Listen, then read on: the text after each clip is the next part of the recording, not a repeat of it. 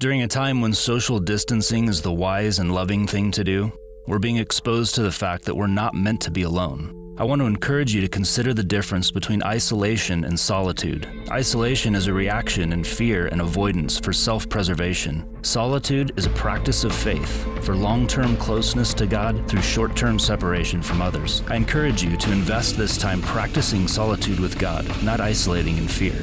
Psalm 62 and 63 would be a great place to begin reading.